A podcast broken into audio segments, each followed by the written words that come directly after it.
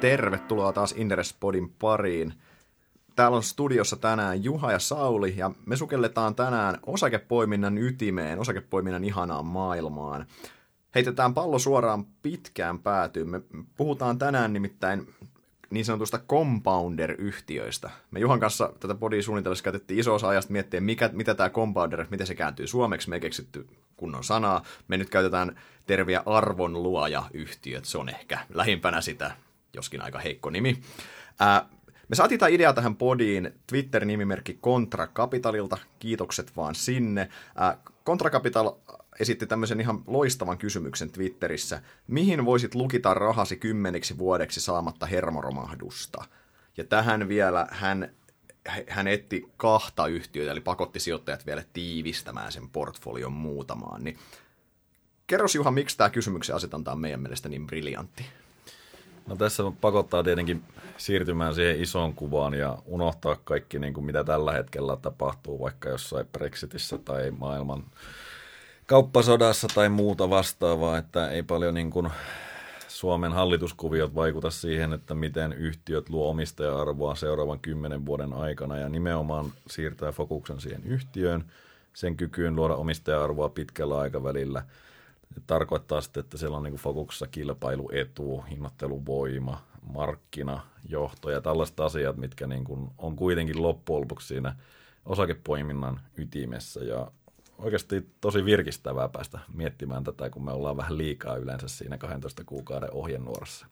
Niin, kyllä me, me, kyllähän meidänkin valitettavasti, vaikka me yritetään tosi paljon meidänkin duunissa tuoda sitä pitkää peliä, niin kyllähän vaan sun on markkinalla analyytikon roolissa pakko ottaa aika paljon kantaa siihen lyhyen peliin ja siihen niin sanottuun kohinaan. Että se joudut valitettavasti ottamaan kantaa osittain myös, että miten Brexit tai Suomen hallituskuvio tai vapaan maailman johtajan twiitit tai muut arkiset asiat voi vaikuttaa niihin sun alla oleviin firmoihin.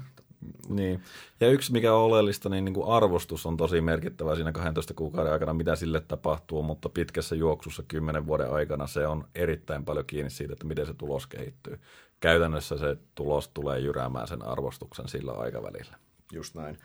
Äh... Sitten tämän lisäksi, kun sitä kysymyksen asetannassa oli se, että, tai se virallisessa kysymyksessä ei ollut sitä, mutta tavallaan kun lopulta se meni siihen keskus, se Twitter-keskustelu, että ihmiset toi aina kaksi yhtiötä esiin, mitä haettiin, niin mun mielestä se kans, että ajatellaan, että pakotetaan ihmiset tiivistämään tämä ajatusketju vaan pariin yhtiöön. Tämä on mun mielestä tosi hyvä. Tämähän, vähän, tämähän itse asiassa on hyvin Warren Buffett-mainen ajatus. Buffetthan puhuu aina, että jos sulla olisi semmoinen, ajattele sijoittamista siten, että sulla on se kahdenkymmenen reijän punch card, niin sanotusti, ja se saa, sulla on kaksikymmentä osakepoimintaa, mitä sä oot elämässä aikana tehdä. Että käytä ne jokainen fiksusti, että sulla ei ole varaa räiskeä ja heitellä semmoista, heitellä semmoista spekulatiivista bettiä sinne tänne, niin toi on myös, vaikka me ei kannustetakaan ketään sijoittamaan kahteen yhtiöön vaan, niin sä ajatus malli, että sä pakotat valitsemaan vaan ne parhaista parhaat tietyllä tavalla.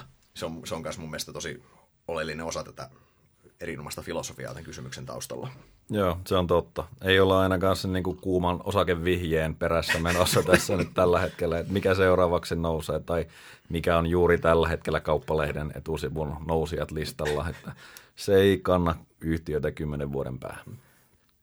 Mä muutenhan, kun mennään eteenpäin, mä väitän ihan aidosti, että jos ihmiset tekis osakesijoitukset tämän kaavan kautta. Okei, unohdetaan se, että keskität kahteen, mutta siis se, että sä ajattelisit tämän kautta vaan puhtaasti ne sijoitukset, ja pörssi olisi vaikka aina sen kymmenen vuotta välissä kiinni, niin ihmiset tekisivät selvästi parempi osakepoimintaa, mitä ne tällä hetkellä tekee. Koska se lyhytaikainen kohina ja se pikavoittojen perässä juokseminen, se on vaan niin houkuttelevaa, valitettavasti. Se on totta. Varmaan niitä suurimpia virheitä, mitä on, niin koko ajan ollaan niin kuin veivaamassa sitä salkkua uuteen asentoon ja hakemassa sitä seuraavan vuoden kovinta nousia. Todellisuudessa kannattaisi aina keskittyä siihen, että mitkä yhtiöt luo omistaja-arvoa, eli tekee sitä työtä sinun puolestasi. Sinun ei tarvitse itse osua sinne niillä juuri siihen seuraavaan nousijaan tai todennäköisemmin ehkä sitten siihen laskijaan. Just näin. Hei, tässä me päästään hyvin asiaan silloin jatkaa. Sä aloititkin jo tätä keskustelua, eli käydään läpi, mitä nämä meidän compounder-yhtiöt tai niin sanotut arvonluoja-yhtiöt on. Mitä, mitkä on niiden tunnusmerkkejä? Compounderit on käytännössä yhtiöitä, jotka luo omistaja-arvoa jatkuvasti. Eli joka päivä todennäköisesti yhtiö on arvokkaampi, koska se luo jatkuvasti omistaja-arvoa. Yleensä tämä näkyy siinä, että oman pääoman tuotot on korkeita, yhtiöllä on kilpailuetu, eli ne ei niin kuin ole koko aikaa uhattuna siitä, että seuraavana päivänä tulee uusi kilpailija, joka haastaa ne ja niiden hinnoitteluvoima heikkenisi. Ja näkee yleensä siitä, että erittäin hyvät pitkän aikavälin track-rekordit näillä yhtiöillä sekä siinä, että oma pääoma on tuottanut koko ajan ja yleensä se osakekurssi sitten seuraa pitkällä aikavälillä. Kyllä. Myös näissä kom- parhaissa compoundereissa tai arvonluojissa on se, että ne kykenee myös investoimaan sen tuottavan sen, sen pääomansa takaisin siihen liiketoimintaan. Sehän on se compounderin paras efekti, jos ne pystyy niin tekemään. Berkshire Hathaway, Warren Buffettin sijoitusyhtiö on niin kuin se klassisin esimerkki tästä, että hän on pystynyt vuosi toisen jälkeen tunkemaan sen pääoman takaisin sinne erittäin hyvällä tuotolla mm. käytännössä. Joo, ja nämä kuuluisimmathan on nimenomaan Coca-Cola, vaikka sä aloitit siitä, että sulla on Jenkeissä muutama pullo myytynä, mm. ja sitten sä dominoit lop- lopussa niin kuin globaalia juomamarkkinaa. Niin sulla on ollut koko ajan mahdollisuus investoida. Sulla on ollut erittäin vahva brändi, joka antaa sulle hinnoitteluvoimaa, ja sä pystyt koko ajan tekemään. Sitten pääoman tuotto on korkeampi, mitä markkina yleisesti voidaan saada. Ja sitä, jos jatkaa vuosikymmeniä, niin totta kai lopputulos on se, että sijoittajalla on ollut erittäin hyvä, hyvät vuosikymmenet. Kyllä. Näitä compounder- tai näitä arvonluojia, mä lopetan arvonluojasanan käyttämisen kohta, kun mä en muista sitä ikinä, mutta niin nämä compounder-yhtiöt, niin näitähän on aika vähän totta kai. Siis me eletään kilpailussa markkinataloudessa, missä on vaikea saavuttaa kestäviä kilpailuetuja, mikä on kuitenkin tämän koko homman ytimessä, mutta ne Äh, mutta ne yhtiöt, mitä ne compounderit, ne muutamat, ne rajallinen määrä helmiä, mitä on, niin semmoinen, mikä on sijoittajan kannalta aika ikävä juttu, niin ne on melkein aina kalliita. Se, jos sä saat compounderia ostettua halvalla, onneksi olkoon teit just yhden elämässä parhaista sijoituksista. Ja ne on yle, mutta ne yleensä on joku erikoistilanne, että on finanssikriisi tai eurokriisi tai joku tämmöinen markkinan iso häiriö, mikä niitä painaa alas. Mutta niitä harvemmin saa tuolta pörssin alelaarista, vaan ne on, ne on näennäisesti aina itse asiassa kalliita. Joo, siis tosiaan se vaatii melkein joku poikkeustilanteen, miksi markkina rupeaa epäilemään sitä tulevaisuutta, että pystyykö tämä jatkossa menestymään. Ja siis tosiaan markkinat ei ole tyhmiä tässäkään asiassa, että sit niitä on vaikea löytää halvalla. Oh. Mutta tässä on, tässä on semmoinen, että mä väitän, että yksi iso haaste, voin itsekin nostaa käden virhemerkiksi pystyyn tästä, että se compounderien ostamisen yksi iso ongelma on se, että kun ne näyttää kalliilta, niin sä et niitä halua sitten ostaa. Ja, mutta jos mietitään esimerkiksi viimeistä kaksikymmentä vuotta, mikä niin kuin compounderi, kun katsotaan, pitää aina pelata pitkää peliä, niin ei ole ollut huonoa aikaa ostaa Konetta. Ei, ei ole viimeinen kymmenen vuotta, ei ole ollut huonoa aikaa ostaa Reveniota. Ei ole ollut huonoa aikaa ostaa Coca-Colaa, Googlea. Siis pointti, että ne on tavallaan noin compounderit. Mä väitän, että näissä, ja nämä on ihan nämä parhaat firmat, mä väitän, että näissä tulee, näissä tulee aika... Näissä markkina monesti epäonnistuu hinnoittelussa, että markkina aliarvioi jatkuvasti niiden kyvyn luoda sitä omistaja-arvoa. Niin, markkinat katsoo liian lyhyellä aikavälillä ja katsoo sitä ensi vuoden P E:tä tai trailing P E:tä ja sitten se näyttää kalliilta ja ajatellaan, että ei, ei tämä tällä tavalla. Mutta aina ne vaan pystyy ja aina ne kasvaa ja aina ne tota, tuntuu voittavan niin kuin sen markkinaodotuksen siinä mielessä. Ja se on aika hurjaa, jos mietitään, että sanotaan nyt joku Revenio nyt vaikka tällä hetkellä esimerkkinä. Sen P E varmaan heittäisin, että se on jotain, se on päälle neljäkymmentä varmaan, jossain neljäkymmentä viisikymmentä välissä. Se on, se, se on niin paljon, että pelottaa kattoa. Joo, se on niin, ei, ei, ei paljon viitti kattoa, joo. Mutta sitten, kun me katsotaan, okei, Revenion tuloshan kasvaa ensi vuonna niin kuin erittäin, erittäin ripeästi. Ensi vuoden P E on luokkaa, luokkaa ehkä reilu kolmekymmentä ja seuraavan vuoden P E onkin sitten vaikka kaksikymmentäviisi. Sitten mietit silleen, että hetkinen, että meillä on firma, mikä pystyy kasvamaan erittäin vahvojen kilpailujen avulla todella voimakkaasti. Ja se kasvu on aika ennustettavaa, se on suhteellisen turvallista jopa, johtuen siitä vallihaudasta liiketoiminnan ympärillä.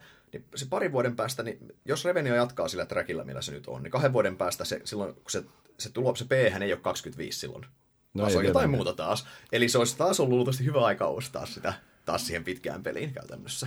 Mutta mm. tämä on se, että ja tämä on mun mielestä yksi, mikä sijoittajilla... Yksi iso haaste on just se, että kun ei olla valmiita näkemään, tai että se compounder luo sitä arvoa, ja se, että vaikka se compounder on hetkellisesti kallis, niin se neutralisoi sen arvostuksen niin hirveän nopeasti. Joo. Sillä hu- huikealla oman pääoman tuotolla. Tässä nimenomaan niin kuin näissä yhtiöissä aika on aina sijoittajan puolella. Seuraavana päivänä se on jälleen arvokkaampi se yhtiö. Ja joo, arvostuskertoimet voi siinä heilua vaikka mihin suuntaan, mutta niin kauan kun se pysyy sillä compounderin tiellä, niin se arvo tulee olemaan X vuoden päästä korkeampi. Just näin. Jos mietitään siis niin kuin kymmenen vuoden periodilla, ihan niin kuin havainnollistetaan tätä, jos tämä ajatusmalli on vieras jollekin sijoittajille. Ajatellaan, että vaikka otetaan Helsingin pörssi joku täysin kilpailueduton yhtiö, otetaan Outokumpu. Outokummulla on aika helppo argumentoida, että ei ole kilpailuetua. Se on toimialalla vaan, missä semmoisen saavuttaminen kestävästi on mahdotonta. Niin kysymys, onko Outokumpu kymmenen vuoden päästä arvokkaampi firma kuin nyt? En minä tiedä. En minäkään. Se riippuu sitä syklin vaiheesta varmaan siinä vaiheessa. Bingo. Mutta onko niin kuin tavallaan kestävästi syytä olettaa, että Outokumpu olisi parempi tai laadukkaampi, arvokkaampi? Ei, yksinkertaisesti. Jollain tavallaan Outokumpu-sijoittajalla tässä seuraava kymmenen vuotta, niin jos mietitään, mistä se, mistä se tuotto-odotus muodostuu kolmesta asiasta, tuloskasvu, osinko ja sitten kertoimet. Tuloskasvu ei ole syytä olettaa, että se on kymmenen vuoden päästä dramaattisesti parempi tulos kuin nytten, tai oleellisesti parempi, se on niin kuin sanoit syklivaiheesta kiinni, osinkoa maksetaan, kun pystytään silloin tällöin. Ja, eli tavallaan sun, se itse asiassa toivot, että joku maksaa sulle enemmän kymmenen vuoden päästä, on hyvä syklin vaihe. Eli mm. tavallaan se kymmenen vuoden pikkinä niin ei, ole kovin hy, ei vaikuta kovin hyvältä. Toki tässä välissä tulee varmaan erinomaisia paikkoja, millä Outokumpu niin kuin tuplaa vuodessa. Joo. Tämä on just se, niin kuin se oleellinen asia mun mielestä tässä, että, että siinä sä pettaat, että joku suurempi hölmö tulee ja ostaa sen kalliimmalla tai paljon kalliimmalla. Mm. Kun taas toisessa sä pettaat siihen, että se yhtiön liiketoiminta jatkuu samalla uralla, mitä se on ollut aiemmin. Ja se yhtiö luo sen arvon. Sitä ei luo se sijoittaja, joka ostaa ne sun Outokummut. Just näin. Tyyppiä jossain Talenomissa vaikka esimerkkinä, kun pudotellaan tai Reveniossa, niin näin se on just se, että on eri, onko Talenomin tulos kymmenen vuoden päästä korkeampi. Näkemykseni mukaan on. Erittäin todennäköisesti ja erittäin merkittävästi korkeampi, joka tekee mm. taas sen, että hei, Talenom on silloin arvokkaampi, jolloin taas mm. arvostuskertomien merkitys on pienempi. Ja tästä taas tullaan siihen, että compounderi, nämä poikkeukselliset compounderiyhtiöt, niiden myynti on lähtökohtaisesti melkein aina virhe. Voin itse ainakin nostaa taas jälleen virheen merkiksi pystyy. Mun elämäni parhaat sijoitukset on ollut Revenio-ostot, ja mun elämäni yhdet huonoimmista on ollut Revenion myynnit. Joo, joo, se on ihan, ihan sama, et, samat virheet on tullut tehtyä. Et mä oon myynyt Revenio, kun nyt tää on noussut niin paljon, tää alkaa näyttää näennäisesti kalliit, ja what you know, se on kuitenkin niinku tykittänyt siinä, ja ne mihin mä oon sijoittanut just, ja miksi kerran, kerran voin näin julkisesti sanoa, että ostin, myin Revenio, ostin Martelaa tilalle. Jos Martela meni sekä vuoden hyvin, kun se kolminkertaista, mutta sitten tuli takaisin sieltä. mutta, mutta siis pointti se, että, että compoundereja kannattaa myydä oikeastaan ainoastaan silloin, jos, tai ainoa syy myydä on se, että se compounderi, se story muuttuu täysin. Eli sanotaan, että Revenio huomataan, että tulee parempi silmänpainemittari markkinalle. Tai Talenomilla tulee yksinkertaisesti parempia kilpailijoita sinne markkinalle. Mm. Tai että se markkina loppuu esimerkiksi. Siinä vaiheessa, kun Talenomilla on Suomen tilitoimistomarkkinasta kolmekymmentäviisi prosenttia, niin sit voi miettiä tavallaan, että wait a minute, jos mm. ei niillä ole kansainvälistä kasvua ja näin siinä. Niin sijoittajat varmasti tekee monesti sen virheen, että ne lähtee siitä compounderin kyydistä, lähtee havittelemaan nimenomaan sitä seuraavaa voittavaa hevosta kahdentoista kuukauden ajalle, ja sitten kahdentoista kuukauden päästä huomataankin, että oho, se compounder on taas arvokkaampi, siihen on vaikea päästä mukaan, niin sijoittajilla on aina henkisesti vaikea ostaa niin kuin korkeammalla kurssilla. Ja sitten se sun hevonen saattaa olla jossain ojan pohjalla siinä samalla. Niin se, se on niin kuin vaikea tilanne kokonaisuudessaan päästä mukaan siihen peliin. Ja mulla on itse asiassa niin kuin aika usein se ongelma, että mulla on henkisesti edelleen vaikeaa ostaa nouseviin kursseihin, minkä pitäisi olla niin kuin se on vaan järkevää. Se on vaan järkevää, mutta sama mä oon, mä oon siinä ihan älyttömän huono laskeviin kursseihin. Mä oon nyt hyvä, hyvä ostamaan, eli doubling down ja laskemaan keskihintaa. Mutta joo, tuossa oli hei tuosta compounder-filosofiasta vähän. Ää, yksi erinomainen kirja voin mainita, semmoinen kuin The Outsiders, William Thorndiken kirjoittama. Siinä käydään tätä compounder-filosofiaa hyvin paljon läpi esimerkkien kautta. Suositellaan molemmat Juhon kanssa lämpimästi sitä. Mutta hei, mennään sitten lähemmäs konkretiaa vielä, eli pureudutaan niihin tekijöihin, miten sijoittajat pystyisivät seulomaan niitä seuraavan kymmenen vuoden voittajia, niitä, niitä compounder-yhtiöitä. Mistä me lähdetään purkamaan? No mun mielestä kannattaisi lähteä ihan niin, kuin niin sanotusti isosta kuvasta, eli siitä markkinasta. Eli onko markkina sellainen, että se tulee kymmenen vuoden päästä olemaan selvästi suurempi kuin se on nyt? Onko se markkina merkittävästi kasvava, onko siellä jotakin muutosajureita, jotka sitten voi sysätä sen koko keissin ojaan siinä vaiheessa, kun se kymmenen vuotta, jos siihen joutuu oikeasti lukitsemaan, sun pitää miettiä sitä, että todella tarkkaan, että onko se markkina sellainen, että siellä on ää, varmasti kysyntää. Ja tässä niin kuin vahvat megatrendit on yleensä se, mikä kertoo parhaiten. Niin kuin vaikka ikääntyvä väestö, no, taitaa olla melko varmasti silloin niin kuin itse asiassa kymmenen vuoden päästä aika lailla piikki oh. tota, Suomessa ja samalla siinä Euroopassa. Niin tämä on niin kuin semmoinen, että sitä ei pysäytä mikään. Mutta sitten on taas jotakin teknologisia trendejä, joissa varmasti niin kuin tapahtuu paljon kymmenen vuoden aikana. Ja mä en lähde arvailemaan, että mikä on voittava teknologia välttämättä kymmenen vuoden päästä. Niihinkin voi toki ottaa niin kuin pettejä, ei siinä mitään. Mutta kannattaa huomioida, että siinä on aina semmoinen spekulatiivinen elementti, koska näkyvyyttä ei siinä asti ole. Kysymys, onko sun mielestä markkinan pakko olla kasvava compounder-yhtiölle? No ei, mutta on se nyt vaan pirun vaikeaa voittaa markkinaosuutta koko ajan, koska sen yhtiön pitäisi olla kyllä kasvava. Yes. Sä voit olla niin kuin erittäin hyvä yhtiö ja tehdä koko ajan sitä korkeata pääoman tuottoa, mutta jos et sä pysty investoimaan sitä samalla, samalla niin kuin tuotto-odotuksella, niin et sä voi olla kauhean hyvä pikki kymmenellä vuodella. Se voi olla erittäin hyvä, semmoinen tasainen tuloskone periaatteessa, mm. mutta et sä tule olemaan minkään listan topeissa. Kyllä, mun mielestä toi on, niin kuin, tää on äärimmäisen, mä oon täysin samaa mieltä, semmoista on äärimmäisen tärkeä pointti. Sen, sen markkina ei tarvitse kasvaa räjähdysmäisesti. Me ei, tarkoita, me ei etitä niitä kaikkein kuumimpia ja nopeimmin kasvavia toimialoja. Se ei ole se pointti. Mutta se, että kun riittävän pitkä peli on markkina kasvaa vaikka B K T:nkin tahtia tai vaikka pikkusen yli B K T, sanotaan, että se kasvaa vaikka neljä viisi prosenttia, niin se on kymmenessä vuodessa, se on, se on, se on yli viisikymmentä prosenttia kasvanut se markkina yhtäkkiä. Mikä on taas, mm. niin kun siellä on taas lisää kakkua jaettavaksi. Markkinaosuutta, kun sitä ei oikeasti siis voi... Mun mielestä yksi niin kuin helppo esimerkki, Keskon ruokakauppa Suomessa, mikä on ihan briljantti bisnes käytännössä.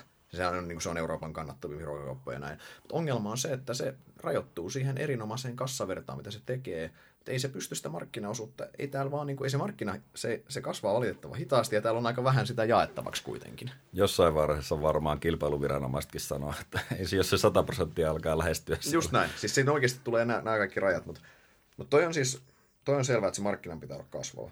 Mun mielestä yksi, mitä sä tuossa sivuutitkin, on se, että se, mä Henkko tykkäisin compounderia etsiessä, että se markkina olisi ennustettava jossain määrin. Hmm. Se, että sun, sun pitäisi osata vastata kysymykseen, että miltä tämä toimiala näyttää kymmenen vuoden päästä, karkeasti edes. Mutta jos mietitään vaikka pankkitoimialaa, miltä se näyttää kymmenen vuoden päästä? Meille kummalkaan, niin me voidaan heittää jonkunnäköisiä arvauksia, mutta ne voi mennä todella rumasti viikkoon käytännössä. Koska se toimiala vaan kehittyy niin nopeasti käytännössä. Sitten taas jos mietitään jotain, sanotaan vaikka terveydenhuoltomarkkinaa, terveystaloa. Miltä se markkina näyttää kymmenen vuoden päästä? No ainakin se on pirun paljon isompi. Yes. Ja siis se, se, se on niin kuin helppo sanoa. Ja sitten taas se, että kuitenkin se terveydenhuollon, kymmenen vuotta on liian lyhyt aika siihen, että se fundamentaalisesti olisi muuttunut jotenkin, että me, meillä... meillä se olisi täysin, täys, täysin robottien hoitama tai että meille laitetaan jotain, niin kuin, tai, että bioteknologia olisi vienyt sen niin pitkälle, että sairaudet olisi poistunut maailmasta, bla bla bla, jotain tämmöistä. Se ei niin. Kymmenen vuotta ei riitä, sitten pitää laittaa nolla perään siihen aikaan, että päästään näihin. Joo, siis ei siellä vanhaan kodissa varmasti niin kuin liukuhihnalla robotit hoida näitä hommia, että se vaatii niin kuin sen ihmisen ja se vaatii ne henkilöt ja se vaatii osaamista. Eli tämä on niin kuin hyvin selkeä esimerkki. Mutta tuossa kun miettii kymmenen vuotta eteenpäin, niin voi miettiä niin kuin kymmenen vuotta taaksepäin.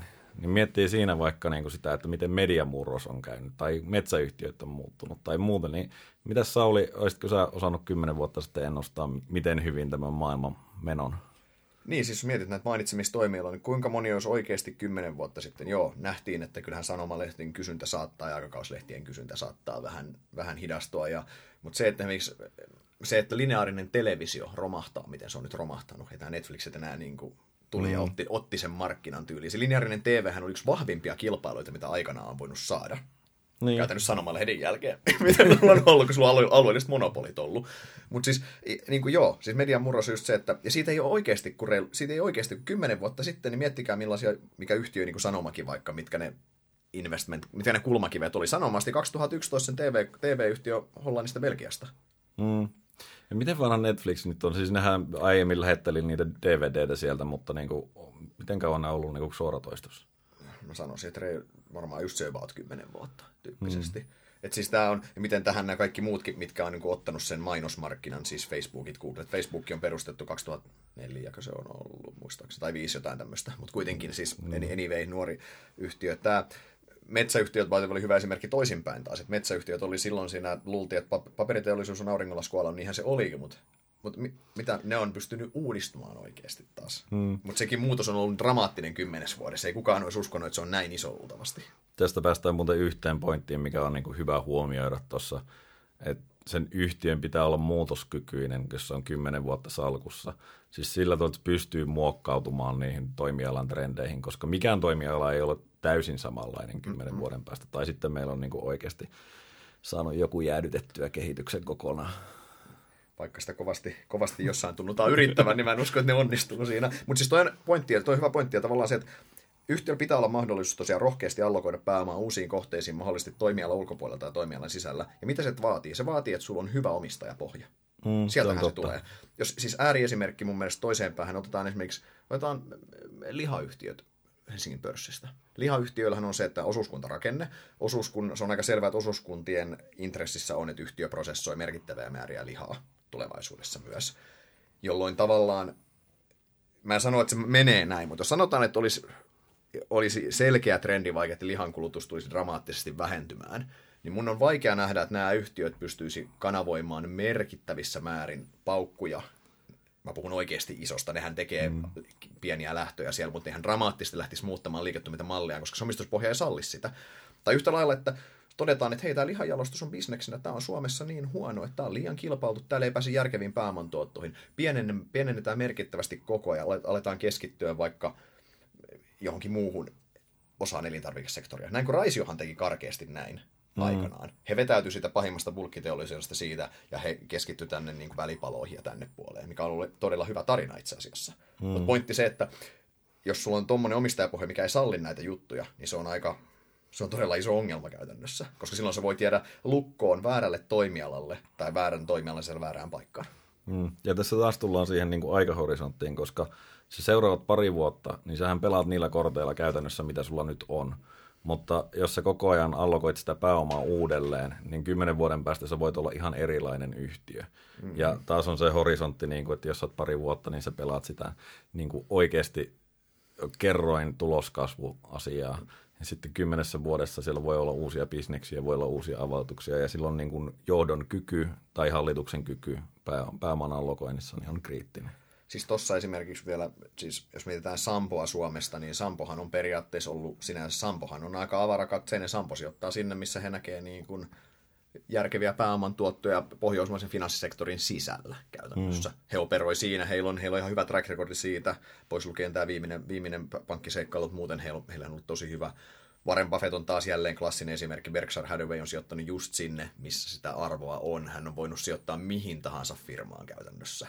Mm. Paitsi se, että hänen pitää ymmärtää se bisnes ilmeisesti, mikä on ihan hyvä, hyvä lähtökohta. Se on mut, totta. Mutta hei, sä viittasit tuohon, mikä on ihan selvää, että siis hyvä, on, hyvä johto.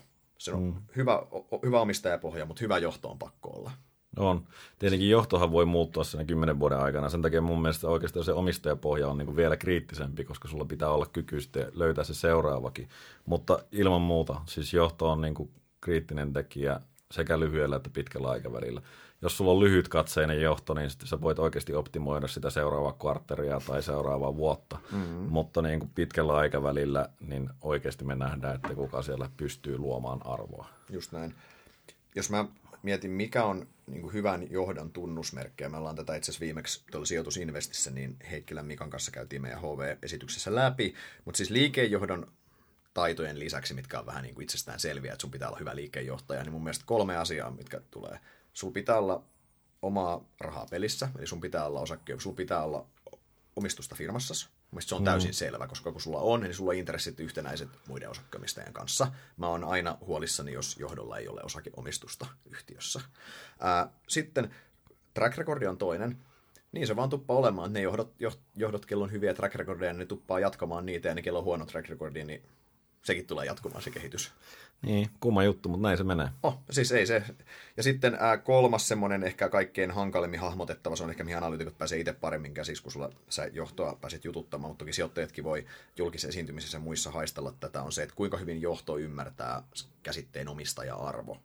Että johto ei ole rakentamassa siellä imperiumia tai se ei ole maksimoimassa firmansa, firmansa absoluuttista kokoa, vaan sen takia, että on hienompi johtaa isompaa firmaa, vaan häntä kiinnostaa vaan ja ainoastaan se, että miten omistaja-arvo kehittyy.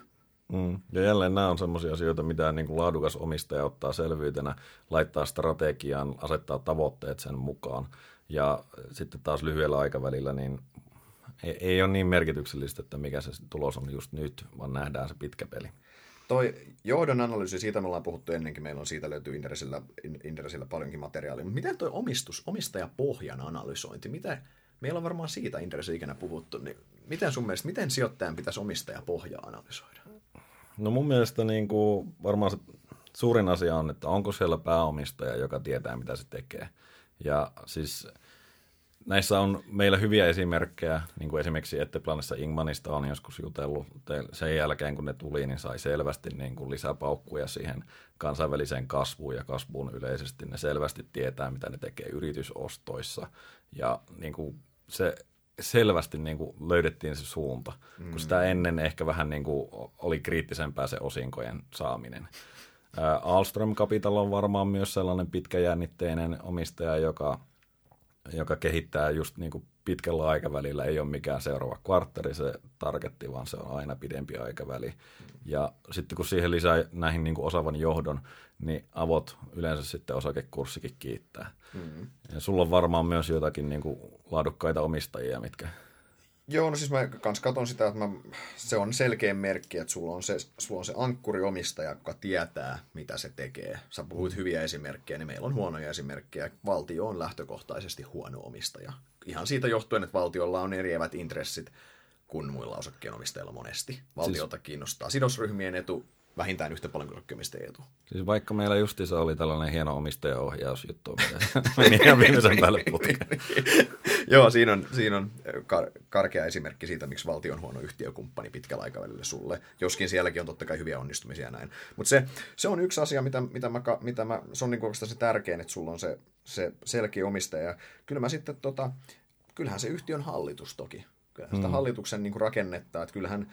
Meilläkin pörssissä löytyy hallituksia, mitkä on valitettavasti, sä näet, että se on kasattu, että pääomistaja on kasannut itsellensä ympärille, vaan hänen kanssa samaa mieltä olevia suunnilleen henkilöitä, ja se vähän niin kuin tämmöinen kaverikerho, hmm. mikä ei kontribuoi siihen mikään, että onko se oikeasti kasattu se hallitus siten, mikä pystyy auttamaan sitä liiketoimintaa eteenpäin. Niin, vai onko se sitten pahimmilla tavalla semmoinen niin kuin pääomistajan kumileimasin, joka vaan yeah. ajaa niitä samoja asioita, ja silloin, jos se pääomistaja ei oikeasti tiedäkään, mitä se tekee, niin sä oot niin kuin väärässä junassa, kyllä lyhyesti sanottuna. Kyllä. Okei, meillä on ollut markkina, omistajapohja ja johto. Mitä muuta komponentteja meillä on, mitä meidän näissä compounderissa pitää etsiä? No tietysti, kun katsotaan pidemmälle tulevaisuuteen, niin kilpailuedun pitää olla vahva ja kestävä, koska yes. muuten se... Pidemmällä aikavälillä se pääoman tuotto tulee normalisoitumaan, kilpailu vie sulta niin kuin yhä enemmän, kasvusta tulee kalliimpaa. Ja mitä parempi kilpailuetu, niin sitä enemmän se mahdollistaa niin kuin skaalautuvuutta ja liiketoimintamallin oikeasti hyödyntämistä. Ja se kilpailuetu on vaan niin kuin, mitä pidempi aika, niin sitä kriittisempi se on. Ja totta kai sitä on taas vaikea arvioida kymmenen vuoden päähän, mutta kyllä niin kuin ne yhtiöt, jotka on pystynyt koko ajan jatkuvasti viimeiset kymmenen vuotta tai kaksikymmentä vuotta tekemään korkeampaa markkina- marginaalia ja korkeampaa pääoman tuottoa, mm. niin yllättäen ne tulee todennäköisesti sitä jatkamaankin. Kyllä. Siis mun mielestä toi kilpailuetu on, on näistä jopa, tää on se tärkein asia itse asiassa, koska ää, jos sulla on yhtiö, millä on vahva kilpailuetu, mutta markkina ei kasva, siellä on huono omistajapohja, niin se voi silti olla, se ei ole täydellinen sijoitus, se voi silti olla niin kuin hyvä sijoitus, mutta se, että ilman kilpailuetua, niin vaikka ne muut komponentit on, olisi täynnä, niin siitä on vaikea saada sitä täyttä homerania, koska niin kuin sanoit, niin ei se vaan niin kuin, se kilpailu vaan syö ne sun ylituotot ainakin osittain pois. Mm.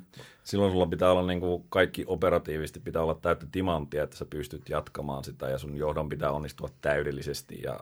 Jes, pääoman allokoinnissa esimerkiksi, ja sen kautta tavallaan sä luot sen arvon. Mm. Mut Mutta kilpailuetu ja kilpailuetujen etsimisessä, no siinähän nyt sijoittajat siis, no siis patentit ja tämmöiset esimerkiksi infrastruktuuriin liittyvät, jos sulla nyt vaikka joku Fortumin kantaverkot oli aikanaan sitä runko Suomessa, tämmöiset, nämä on aika sel- selkeitä pate- patentit, brändit, mutta sitten ne on niinku helpompia löydettäviä ja sitten, mutta yhä, yhä enemmän on tämmöisiä niinku pehmeisiin arvoihin pehmeisiin asioihin liittyviä kilpailuetuja, miksi liiketoimintamalleihin liittyviä tämmöisiä. Ne on taas ne on tosi hankalia mm. nähdä käytännössä. Joo, ja sitten tietenkin monesti ne voi olla helpommin kopioitavissa, yes. siis äh, nimenomaan liiketoimintamalliin. Ne pehmeät arvot ja semmoinen niin kuin henkilöstöstrategia mm. esimerkiksi, niin sitten on taas hankalampi luoda, että sitä ei voi tehdä, niin kuin, että kirjoitat jotain johonkin äh, kulttuuripolitiikkaan, että näin meillä tehdään. Mm. Mutta kyllähän niin kuin teknologinen kilpailuetu on nykyään varmasti se niin kuin kuumin omalla tavallaan, mutta sitten samalla haastavin, jos ajattelet, että miten kestävä se on. Et, et sitten siihen, kun lisää samalla skaalan ja kyvyn investoida ja tuotekehityksen niin kuin laadun, niin sitten sen alkaa tuntua niin kuin kestävältä. Mm. Siis kyllähän sulla, jos mietitään, vaan saman, että teknologia on se, ja ajatellaan vaikka nyt Amazonia, mikä on tällä hetkellä varmaan maailman kuumin yhtiö, tällä hetkellä se on varmasti Amazon käytännössä, voisin kuvitella. Hmm. Ja tota, niin Amazonillahan tällä hetkellä on ihan selkeä kilpailu, siinä ei ole kahta sanaa, mutta samaan aikaan se Amazonin tarina, se Amazonin tavallaan se markkinan kasvu, mitä he vetää siellä, niin sehän on kuin hunajapurkki, se houkuttelee kaikki mahdolliset toimijat yrittämään, hyökkäämään sitä sun kilpailuetua vastaan. Sähän houkuttelee oikeasti kaikki, joka, joka päivä kohtuullisen isokin massa yrittäjiä, yrit, niin herää ainoana tehtävänä, että millä mä pääsen kampittamaan Amazonia. Joten mm. tavallaan pointti se, että onko Amazonilla yhtä vahvat kilpailut kymmenen vuoden päästä. Mun mielestä se ei ole, siis on hyvin mahdollista, että on, mutta se ei ole missään nimessä itsestäänselvyys johtuen tästä nopeasta teknologisesta murroksesta siitä, että sä toimit semmoisena isona houkuttimena kaikille itse asiassa. Mm. Ja tähän voi, sä oot houkuttimena myös niin kuin säätelijöille, joka on ehkä se suurin uhka mielestäni, että, mm. että jos sulla on dominoiva tai joku toteaa, että sulla on dominoiva markkina-asema, niin sitten yhtäkkiä onkin taas vaikeuksia. Että näissähän niin kuin ehkä F A N G-osakkeiden niin kuin suurimmat riskit on kyllä monella tavalla.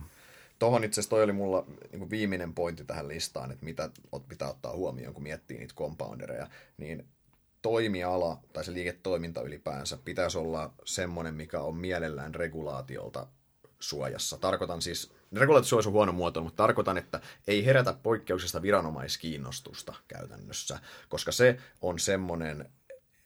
Tämä on siis, se on riski, minkä analysointi on erittäin, erittäin vaikeaa, ja se on tämmöinen niin sanottu black swan, jos se tapahtuu.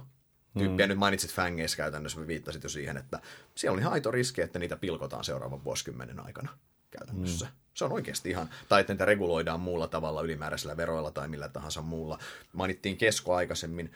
Siinä on, vaikka Kesko periaatteessa ruokakauppa ei muuten tietenkään ole, mutta Suomessa, kun sulla on, se, sulla on käytännössä kahden toimijan, kaksi toimijaa pitää valtaosaa markkinaa hallussaan, niin siinäkin on jatkuvaa riskiä siitä, että virano, virano, aika moni viranomainen myös herää, joka on miettimään, että miten me saataisiin tämä kaupan kilpailutilanne terveemmäksi. Ja se ei ole se, missä sä haluat olla. Sä haluat olla siellä niin kuin viranomaisten tutkan alla rauhassa käytännössä. Mm. Tuohon vaikuttaa, no ehkä mä lisään vielä tuohon niin kuin Fortumiin, jossa selkeästi niin kuin myös on niin kuin poliittinen riski myös Joo. siinä mielessä, että eihän niitä niin kuin tehdä niitä päätöksiä vaikka uudesta ydinvoimalasta sitä ajatellen, että mitä nyt omistaja Fortumin valtio-omistaja kannalta olisi hyödyllistä, vaan sitten mietitään koko Suomea ja taas Fortum kerran oli pelinnappulana tai vehi, niin kuin vehikkelinen siinä välissä vaan käytännössä niin, silloin. Niin, just näin. Ja tuossa niin selvästi auttaa se, että sä teet jotain, minkä kaikki kokee hyväksi. Siis sellainen yhtiö, joka, joka niin kuin auttaa yhteiskuntaa kaikilla tasolla, silloin vähintäänkin sellainen mielikuva, että hei, tämä on tosi hyvä juttu. Mm. Niin lisää sitä ja vähemmän sitä, sitä niin kuin lieveilmiöitä ja muita, mihin se niin kuin oikeasti se viranomainen voisi puuttua. Just näin. Sitten vielä ennen kuin mennään sinne yhtiötasolle, niin mistä numeroista voi tunnistaa compounderia? Mitä numeroita sä lähtisit katsomaan?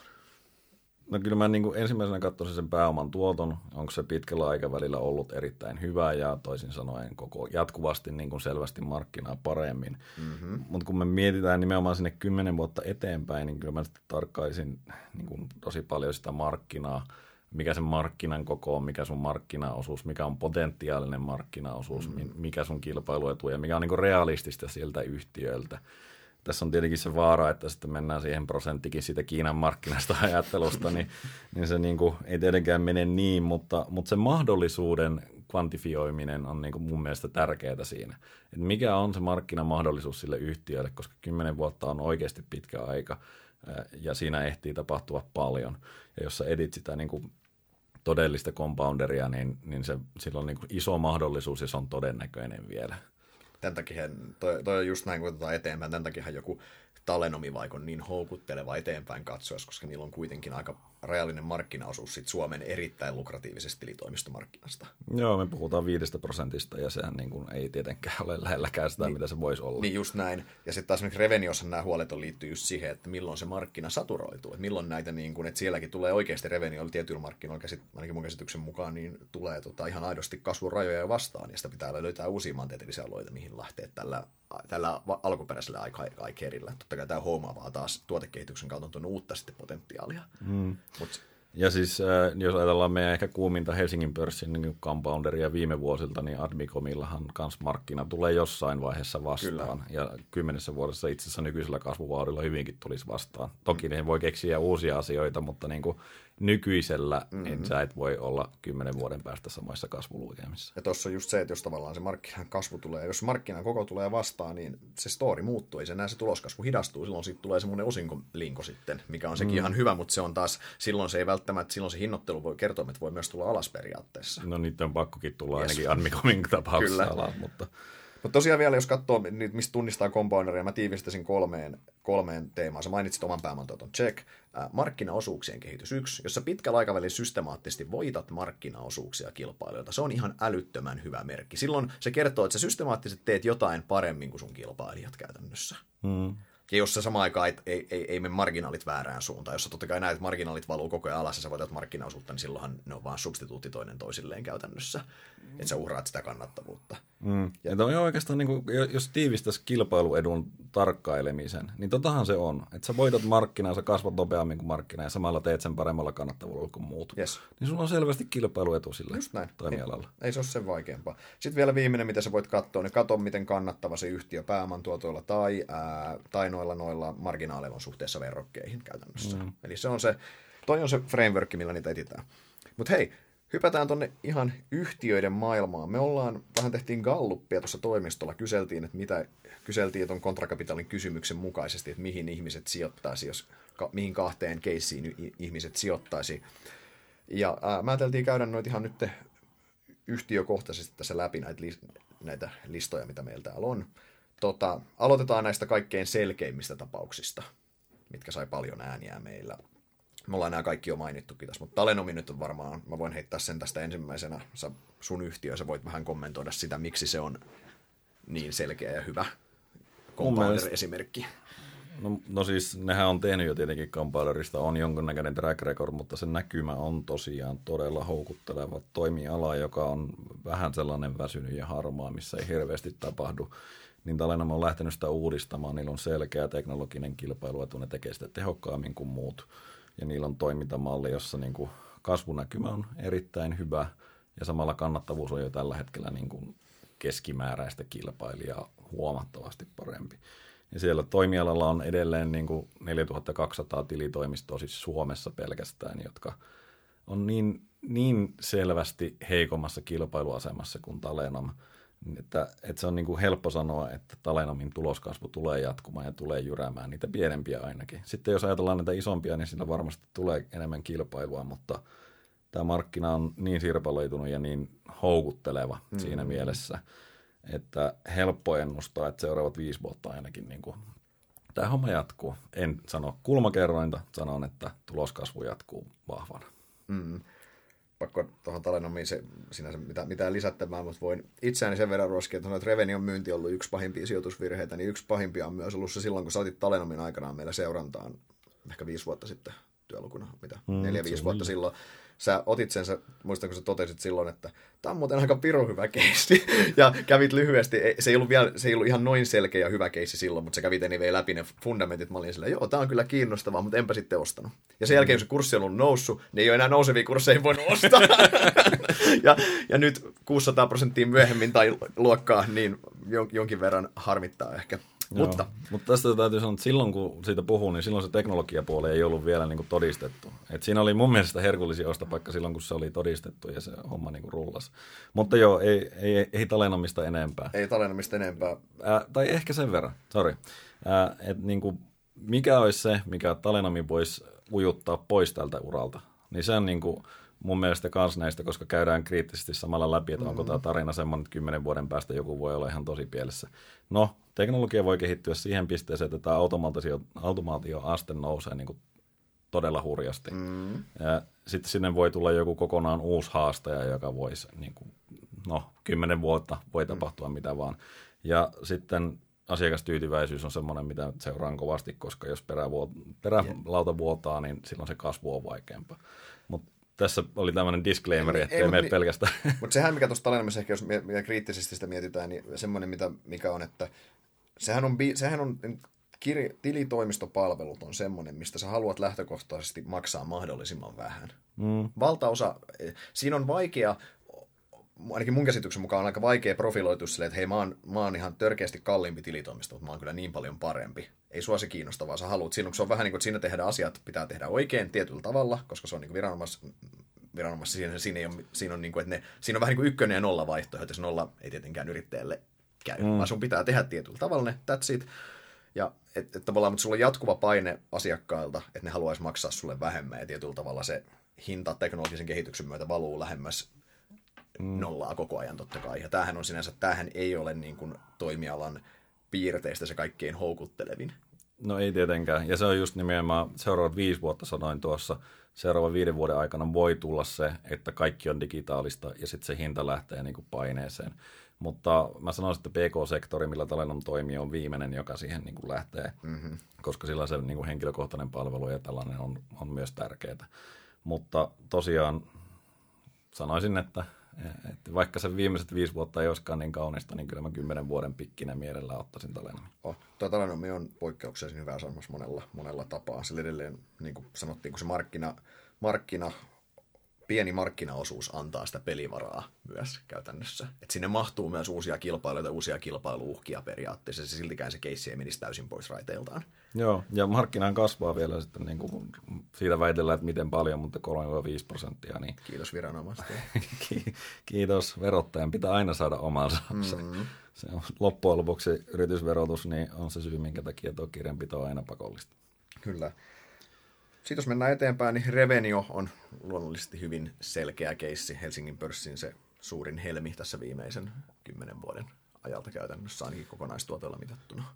Näin se taitaa olla. Erittäin vahva teknologiaan perustuva, patentteihin perustuva kilpailuetu, hmm. minkä he on, he on pystynyt eksekuuttaamaan sen myös siihen päälle todella, todella hyvin. He on tehnyt, he on tehnyt niin kuin, jos mietitään tavallaan sitä Revenion kokonais, niitä, mitä me sanottiin, niitä, Niitä, niitä eri parametreja, miten seulotaan niitä voittajia, niin onko sulla ennustettava markkina? On. Onko sulla kasvava markkina? On. Onko sulla megatrendit takana? Nämä ikääntymiset ja nämä terveydenhuollon mm. kulutuksen kanssa check. Onko sulla kilpailuidut? Erittäin vahva patenttisuojattu kilpailuitu. Onko sulla osaava johto? On. Timo Hildenin träkki Helsingin pörssin toimijana yksi parhaita. Hänhän osoitti myös pääoman allokointikykynsä. Hän teki erinomaisia pääoman allokointipäätöksiä, mistä tämä viimeinen, tämä Centervoon mm. yrityskauppa. Omistaja, omistajapohja, omistajana, omistajapohjaan ainakin siellä, siellä on selkeitä, selkeitä isoja omistajia, he on antanut niin kuin siunauksessa toimivan johdon näille, niin ei vaikea sinne on niin kuin pyyhkeitä antaa mm. sinne johdolle.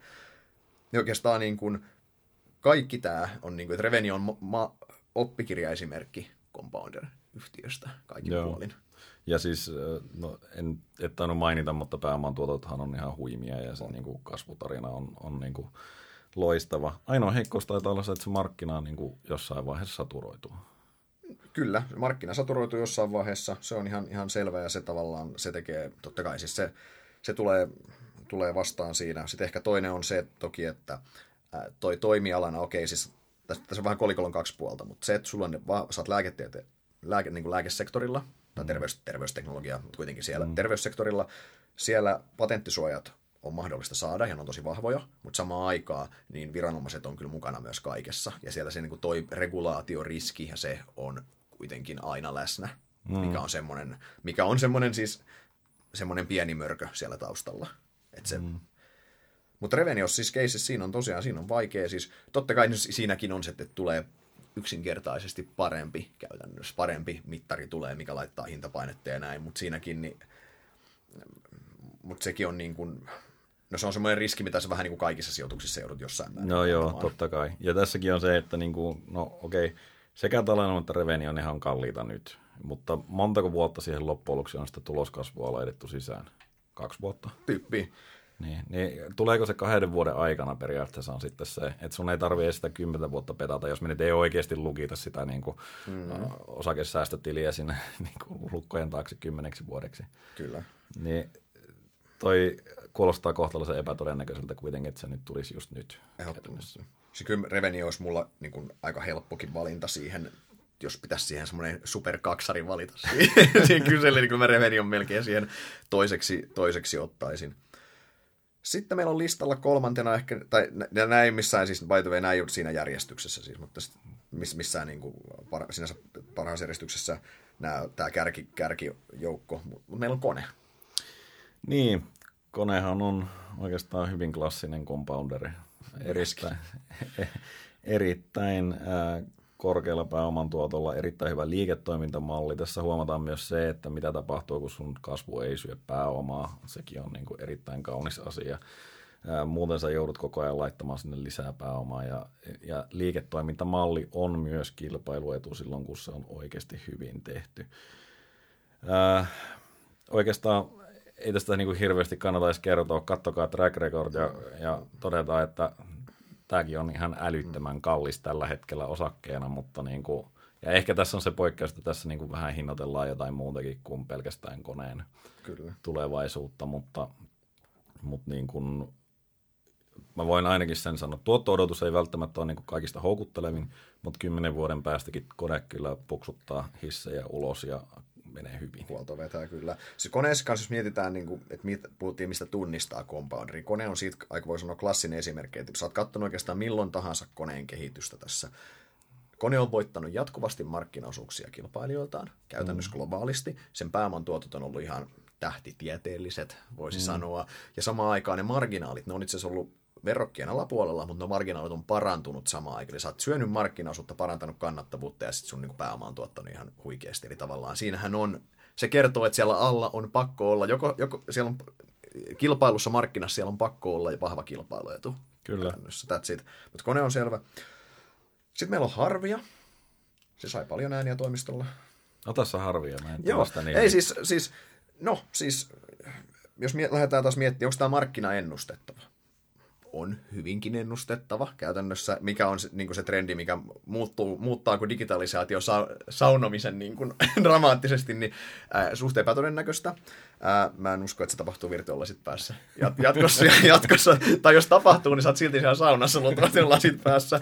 Ää, markkina kasvaa, joo, jonkin verran, ei dramaattisesti, mutta kasvaa. Samaan aikaan markkina on semmoinen, että ei houkuttele kyllä uutta kilpailua. Mä en usko, että Amazonin tai muiden fang-yhtiöiden in, intresseissä on tämä globaali sauna- ja spa-markkina hirveästi. Joo, vaikka ei. Bezos onkin aika innovatiivinen. Mä en usko, että toi on just se tasku, mihin halutaan mennä. Harvialla kilpailuedut, skaala, brändi käytännössä. Mm. Skaala on by the way myös tämmöisellä toimialalla on erittäin, sitä ei mainittu aikaisemmin kilpailuita, mutta se, jos sulla on mittakaava etu, niin se on kanssa, se on, se on kyllä todella vahva käytännössä. Mm.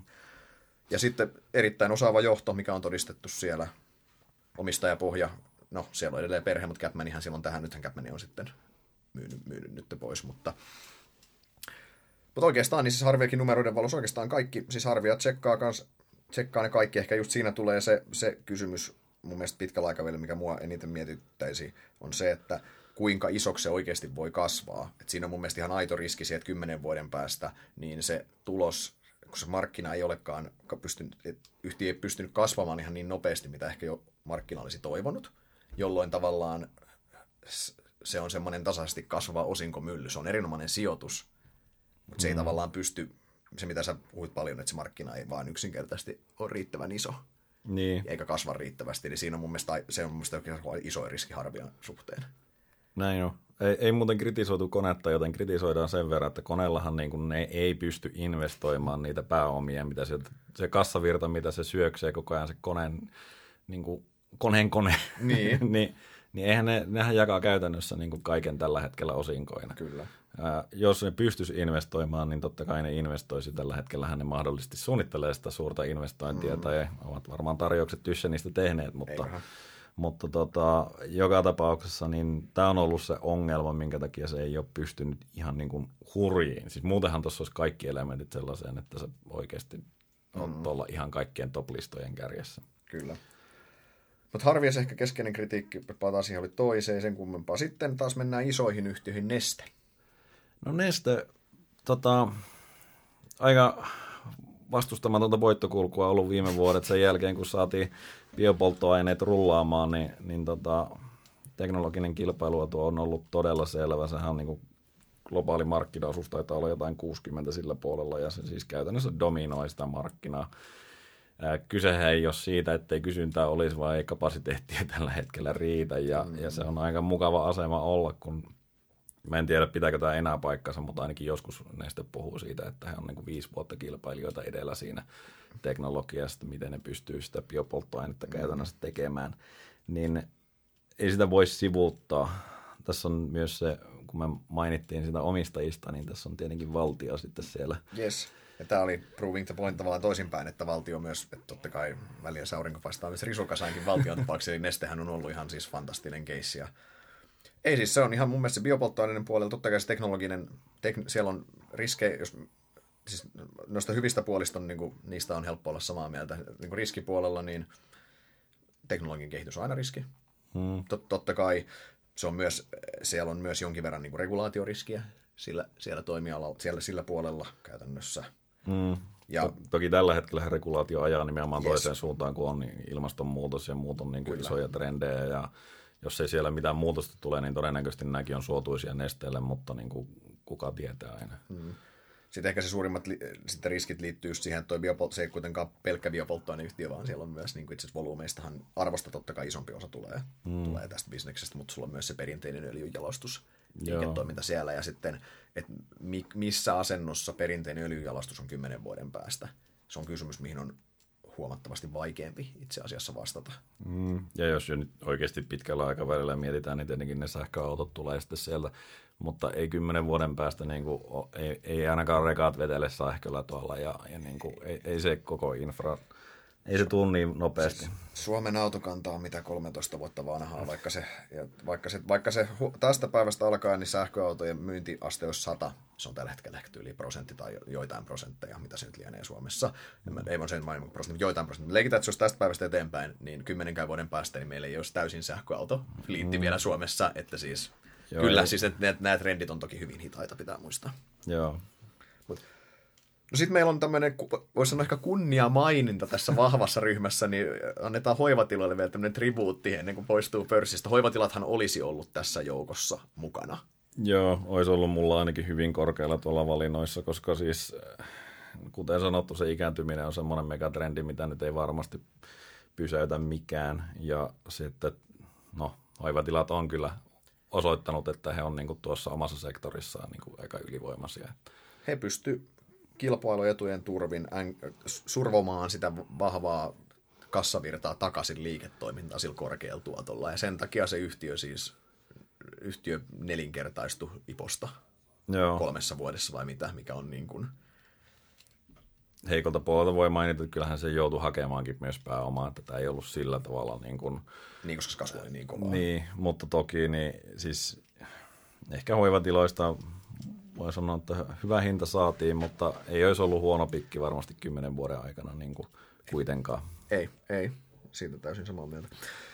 Tuossa oli noin, kun no meillä on ehkä kaikkein selkeimmät. Sitten meillä on tämmöinen pidempi lista vielä tämmöisiä, vi, vielä tämmöisiä niin kuin potentiaalisia compoundereja, mitkä mun mielestä, mikä meidän mielestä kuuluisi olla tässä keskustelussa. Me voitaisiin täältä nostaa yksittäisiä semmoisia mielenkiintoisia, ja sitten vaikka luetellaan loppuuko he vain loput. Mutta mitäs sä tuosta meidän listasta nostaisit semmoisia piilokompoundereja?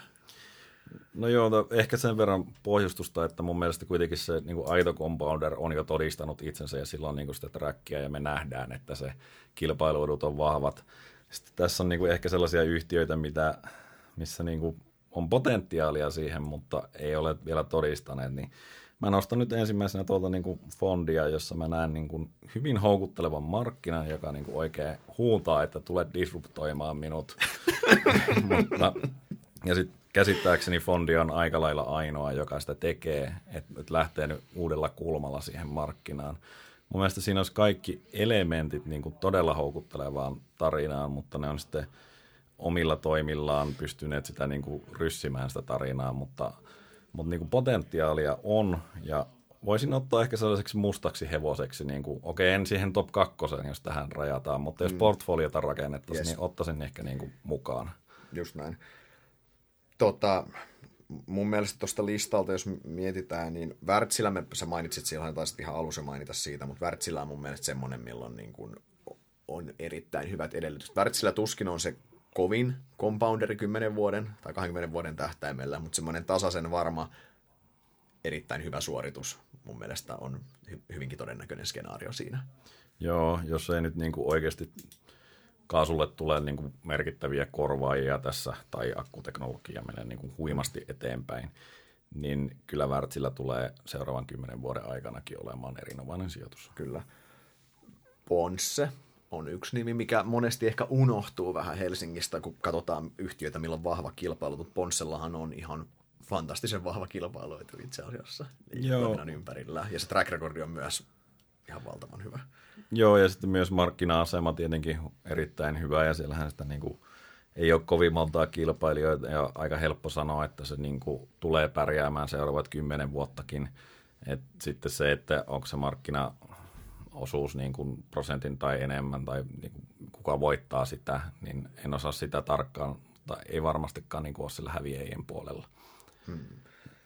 Siis jos mietitään, niin kun sä mainitsit mustana hevosena Fondia, niin jos mä mietin itse semmoinen, mikä, et ei missään nimessä siihen superkaksariin valintana, mutta jos portfoliossa niin jonkun piene, pienemmällä painolla, niin mun mielestä Fellow Finance on ehdottomasti yksi hmm. oikeinkin potentiaalinen. Jos Fellow Finance, tää on tosi korkea riskinkeisi, samalla tää voi jäädä niin kun lokaaliksi, teknologia voi jäädä, tää, tää on just niistä toimialoja, missä puhuttiin, mikä imee paljon pääomaa, missä on erittäin vaikea sanoa, että toi näyttää kymmenen vuoden päästä.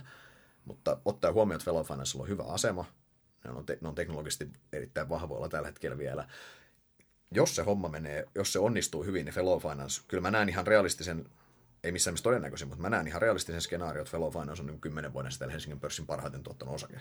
Niin, siis, siis se on, mä voin, mä voin piirtää sen skenaarion kuitenkin, se on ehkä joo, se pointti. E- eihän se oikeastaan vaadi mitään muuta kuin, että asiat lähtee rullaamaan niin kuin ulkomailla samalla mm. tavalla kuin ne on rullannut Suomessa. Et Suomessahan yhtiöllä on tosiaan huippuhyvä asema ja, ja toimialahan on niin kuin kokonaisuudessaan loistava. Ainoa se, että siinä voi tulla niin kuin murroksia aika montakin mm-hmm. ja oletko sä siellä voittajien joukossa, niin ainakin Euroopan tasollahan tämä on niin kuin, ää, täysin avoin peli tai siinä mielessä avoin, että ei me osata arvioida, että onko se Fellow siellä, mutta sen verran tuosta riskistä, että mä sanoisin, että jos tämä homma jää vaan Suomeen, niin Fellow ostetaan mun mielestä pois, että sitten kymmenen vuoden päästä ei ole Fellowta. Erittäin, erittäin toden, todennäköisesti näin. Sitten on, täällä listalla löytyy myös CapMan, joka on sun yhtiöistä, niin, niin tota, kerrotko vähän, että CapManissa on ehkä siis se, että aika, markkina on aika ennustettava, siis toi asset tai varainhoidon puoli, markkina on itse asiassa kasvavakin. Siellä on aika selvät megatrendit, eli tämä ennen kaikkea tämä niin kuin hunt for yield, nollakorkoympäristö, private, niin kuin nämä listaamattomat omaisuusluokat. CapMan on niihin hyvin positioitunut. CapManilla on ää, kestävää kilpailutua, sitä ei voi sanoa, että on, koska se perustuu ihmisiä, sulla on aika rajallinen määrä ihmisiä. Semmoista niin kuin ei ole, mutta markkinapositio on vahva. Sulla on erittäin osaava johto, kuka on todistanut kyvykkyytensä tässä, ja samalla mm. johto on isosti skin in the game. Hän on jo, toimarihan on itse asiassa nyt tämän omistusjärjestelyn myötä niin os, niin kuin osakkaana tätä CapManin suurinta omistajaa nykyään. Eli, mm. eli siinä mielessä CapMan on, CapMan olisi semmoinen, mä, mä, mä en myöskään usko, että CapMan on se, mun on vaikea nähdä skenaario, että CapMan on kymmenen vuoden päästä Helsingin pörssin parhaiten tuottanut osake, tai mun on täysin mahdoton nähdä sitä skenaariota, mutta samaan aikaan, että CapMan olisi pystynyt sijoittamaan sitä pääomaa järkevästi ennen kaikkea yritysjärjestelyjen kautta jonkin verran omiin tuotteisiin, pystynyt tuottamaan niin kuin erittäin vahvaa compoundingia tässä seuraavan kymmenen vuotta, niin mä näen ihan realistisen skenaarion siihen kyllä. Mm. Kyllä se mun mielestä keskustelussa pitäisi kanssa olla. Mut täytyy kysyä tuossa, koska toi niin kuin sektori, mitä seuraat, niin miksi E Q ei ole meillä lokerossa yksi? E Q olisi trackin puolesta lokerossa yksi ehdottomasti. E Q:n trackihän on siis myös hyvin tämmöinen klassinen compounder-track ja johdon, johdon, johdon kyvykkyydet ja nämä omistajapohjat, kaikki tsekataan oikeastaan. Ehkä E Q:n suurin huoli liittyy mun siihen, että tuotetarjonta on niin kapea. Heillä on käytännössä ihan vaan muutaman, muutaman kiinteistörahaston niin kuin kaksi kiinteistörahastoa tuo valtaosan, niin kuin, tai ison osan liikevaihdosta. Sulla on private equity puolella, sulla on, siellä sulla on toki tilaa kasvaa vielä paljon, mutta se ehkä se, ennen kaikkea se niin kuin riippuvuus niistä parista kiinteistörahastoista. Yhtiöllä olisi näyttää selkeämpiä askelmerkkejä siihen, millä he, he on nyt melkein puolen miljardin kokoinen. Mm. Mä en tällä hetkellä näe oikein askelmerkkejä, millä he nousee sitten puolesta miljardista miljardiin ilman sit niinku yritysjärjestelyä, ja mä en näe, mikä se orgaaninen polku on. Se on ehkä, mikä pudottaa E Q:n tänne, mutta E Q:n pitäisi ehdottomasti täysin samassa keskustelussa olla, missä CapMan on, ja kyllä mä tuolta sektorilta, niin kyllä mä Taalerinkin siihen heittäisin mukaan. Taalerin, no tää, sanotaan nyt, track ei ole sitä, varsinkaan tämän sen viiden vuoden osalta ei ole todellakaan sitä, mutta Taalerilla on myös mun mielestä mahdollisuudet olla selkeä compounderi tässä seuraavan kymmenen vuoden aikana. Palaset on siellä, mutta ei ehkä tällä hetkellä niin kuin... Exekuutio ei ole siellä tällä hetkellä, tai ei ole ainakaan ollut tähän asti. Samalta sektorilta tämä iso, iso yhtiö, totta kai Sampo, mistä puhuttiin aikaisemmin, Sampo on myös niin kuin historiassa ollut. Compounderi on pystynyt kanavoimaan pääomia tosi hyvin. Nythän viime vuosina tämä story on ollut vähän erilainen. Tämä on, tästä on, Sampo on esimerkki siitä, kun se compounderi muuttuu esimerkiksi osinkomyllyksi, eikö mm, niin, periaatteessa? Totta. Sampo käytännössä sylki sen kaiken pääoman ulos. Sampolle, nythän Sampo on tilanteessa, niille ei hirveästi olisi itse asiassa varaa kanavoida pääomaa ulos tällä hetkellä, niin kuin siis mm. sijoituksiin. Et Sampo on, mutta edelleen, niin, ottaen huomioon se track, niin mun mielestä näissä keskusteluissa ei Sampo, Sammon nimeä ei voi jättää mainitsematta kuitenkaan, joskin pidän sitä myös... Et, uskon, että semmoiseen vähän niin kuin vääreelläkin, niin semmoiseen eri, vähän jopa vääreen alapuolella on, että siinä mielessä, että semmoiseen vahvaan perussuoritukseen, mikä tuo sijoittajille eri, niin kuin hyvät tuotot, niin on todennäköistä, mutta se, että ne olisi niin kuin tähtitieteelliset tuotot seuraavan vuosikymmenen, niin vähän hankala. Vähän hankala, tai sitten, no, tai sitten edetään se kani taas jälleen hatusta. Mm, joo, Et... toki tällä hetkellä sitä ei hinnoitellakaan, mutta ei. Niin kuin... No, äh, jos me vielä muutama tuolta niin kuin toimistokallupista nostetaan, niin siellähän niin kuin Q T, tämähän on meille mukava, kun me ei kumpikaan oikein tarkkaan osata sitä selittää, mutta eikä se meidän haaste on siinä se, että me ei osata arvioida sitä, että onko se teknologia vielä kymmenen vuoden päästäkin niin kuin voittava teknologia. Yes. Et, et, niin kuin... Tämä varmaan, kun me puhutaan, mikä on varmaan tulee antamaan korville kohta, mutta, tuota, mutta siis tämä on mun keskeinen huoli just, just se, että oikeasti pystyykö, pystyykö ja meillä vaikka kaikki luottoja, luotto Mikaeli, niin kuinka varmasti Mikaeli pystyy sanomaan, että onko tämä kymmenen vuoden päästä, missä positiossa tämä teknologia, niin se on, se on todella hankala kysymys. Jos toinen ääripää on se, että missä asennossa Harvian spa- ja saunamarkkina on maailmalla kymmenen vuoden päästä, niin siihen riittää niin kuin vähän yksinkertaisempikin ihminen vastaamaan. Joo. Ehkä voidaan sopia, mutta me ollaan vaan Saulin kanssa liian tyhmiä arvioimaan tuota keissiä. Se voi hyvin olla vaikka niin kuin, tuolla niin kuin ihan kärkipäässäkin. Mutta... Siis se, voi, se voi oikeasti, sehän, se, mm. se kanssa siitä pystyy piirtämään se skenaario, että Q T on se Helsingin pörssin parhaiten tuottanut seuraavan kymmenen vuotta. Siitä kanssa pystyy piirtämään sen. Toki mm. siitä pystyy myös piirtämään hyvin erinäköisen skenaarion sitten. Just näin. Sitten tuolla on tota, muutama isompi yhtiö, siis äh, Huhtamäki, Nokian Renkaat oli mainittu. Sinänsähän mielenkiintoisia poimintoja, ehkä vähän semmoisia, varsinkin Huhtamäki on ehkä semmoinen, että sitä ei kaikki ajattelekaan, miten hyvä se träkki oikeasti on ollut. Huhtamäen, mm. Huhtamäkihän niin kuin back, piden, pitkälle historiaa, niin kuin, ky, niin kuin yli kymmenen vuotta taaksepäin, niin Huhtamäki oli huono yhtiö. Mm, se oli semmoinen ikuinen on. alisuorittaja. Ja nyt sitten on kuoriutunut Moision alaisuudessa tämmöinen oikeasti... erittäin laadukas, melkeinpä compounderi itse asiassa. Joo, siis Moision toimitusjohtajakausi on kyllä niin, kuin niin erinomainen, että luulisi, että sitä he, olisi hehkutettu jollain niin kuin lehtien palstoilla, mutta eipä ole hirveästi näkynyt. Se on varmaan yksi aliarvostetuimpia toimitusjohtajakausia viimeisen kymmenen vuoden aikana. Uskaltaisin väittää. No niin, minäkin uskaltaisin. Nokian Renkaat on sinänsä mielenkiintoinen. Renkaathan taas puolestaan, jos Huhtamäki ei pidetä oikein sellainen laatuyhtiö, niin Renkaatahan pidetään. Se on Nokian Renkaat, ja tämä on se laatuyhtiö ja hyvä yhtiö. Ja sinänsä numerothan tukee sitä. Se on toimialan, se on erittäin kannattava, verrokkeja kannattavampi, pystyy voittamaan markkinaosuutta.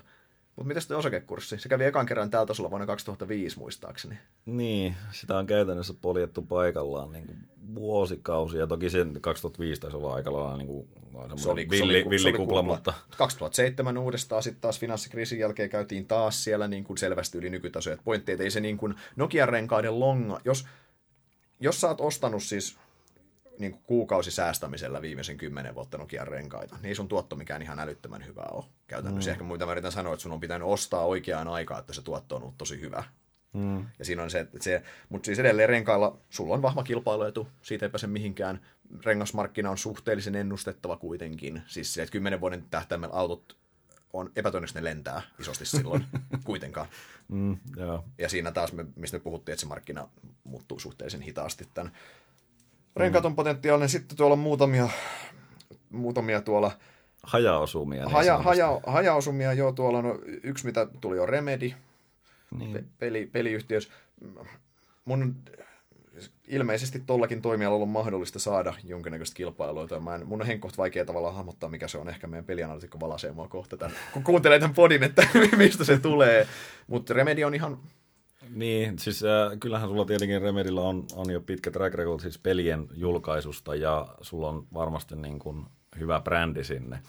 Ja, ja näähän on niin kuin suhteellisen perinteisiä kilpailuetuja sinänsä, äh, mutta siis kyllähän mä, mun käsitys, ja voi olla taas väärässä, mutta on se, että sulla on kuitenkin niin kuin tietyt huippuosaajat, joiden varassa tämä aika paljon on, että, että niin kuin, onko se sitten kestävä, jos ne jostain syystä lähtisi. Mm. Mutta tähän voi laittaa sinne pehmeät kilpailuedut kategoriaan, koska Kyllä. ne on ilmeisen sitoutuneita ja tyytyväisiä siellä ne Kyllä. huippuosaajat, joista on pulaa. Eli mä kyllä on sitä mieltä, että Remedy voisi olla tuolla korkeammallakin, mutta mm. eihän se nyt tällä hetkellä semmoinen perinteinen compounderi vielä ihan niin kuin isossa skaalassa ole.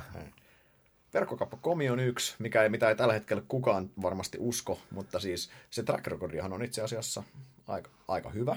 Joo, omaa pääomaa kun pitkä... katsoo. Niin kuin, ja, siis niin. Marginaalithan näyttää surkeilta, mutta kato oman pääoman tuottoa, niin mm. ei se nyt niin huonoa. Ei, ja siis oikeasti pitkällä aikavälillä tavallaan, että yhtiö on pystynyt valtaamaan markkinaosuutta tasaisesti ja tekemään sen ihan suhteellisen kannattavastikin jossain mm. vaiheessa kuitenkin. Et siinä mielessä Verkiksessä edelleen se, ne kilpailut ei ollut ihan niin vahvoja, mitä alun perin mekin, mekin ollaan ajateltu, mutta siinä mun mielestä edelleen niin seuraava kymmenen vuotta se voi...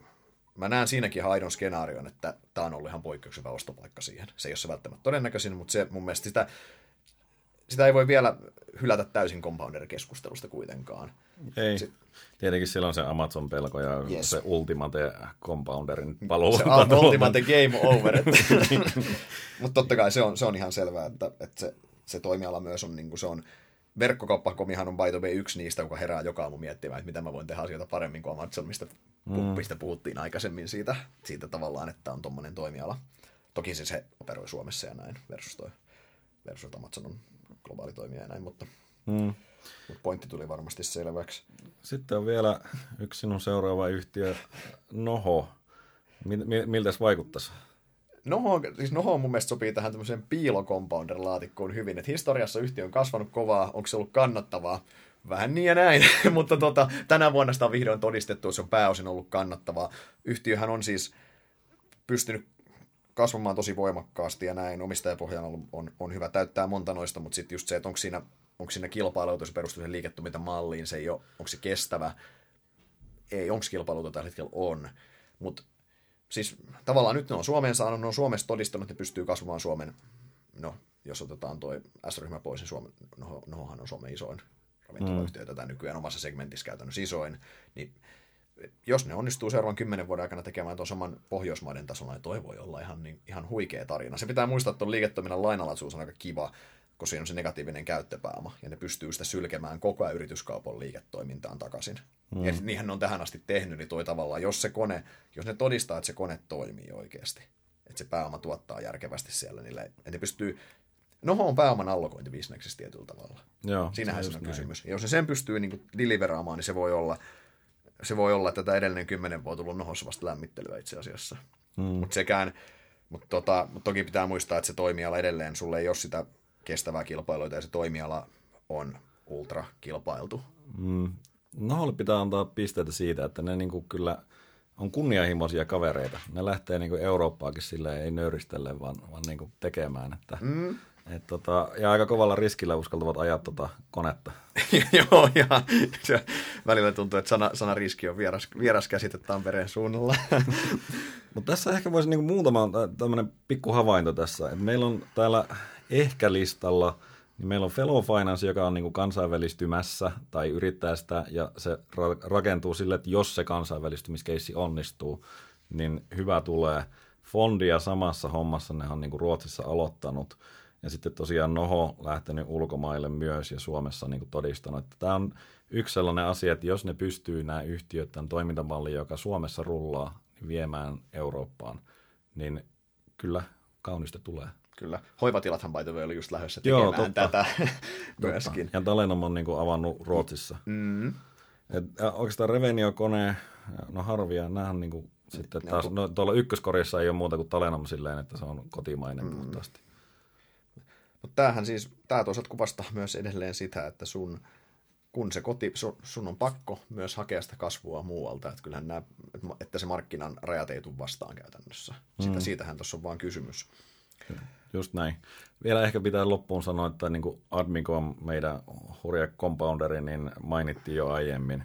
Ja siellä tosiaan heikkoutena vaan se, että se markkina loppuu kesken, jos ei uusia kujeita keksitä tässä kymmenen vuoden aikana. Just näin. Siis tämä lista ei tosiaan ollut kaiken kattava. Tuossa kasattiin, kasattiin nopealla gallupilta toimistolta, mitä yhtiöitä meillä Helsingistä löytyisi varmasti myös paljon muita yhtiöitä, mitä, mistä voisi argumentoida, että ovat potentiaalisia compoundereja, mutta me ehkä ajan säästämisen vuoksi ei niitä enää tässä käydä läpi. Mutta me mielellään jatketaan, on, jatketaan keskustelu tästä Twitterissä. Tämä on mun ja Juhan molempien yksi suosikkiaiheita. Meidän mielestä tämä on se, mistä osakepoiminnassa on lopulta pitkälti kysymys.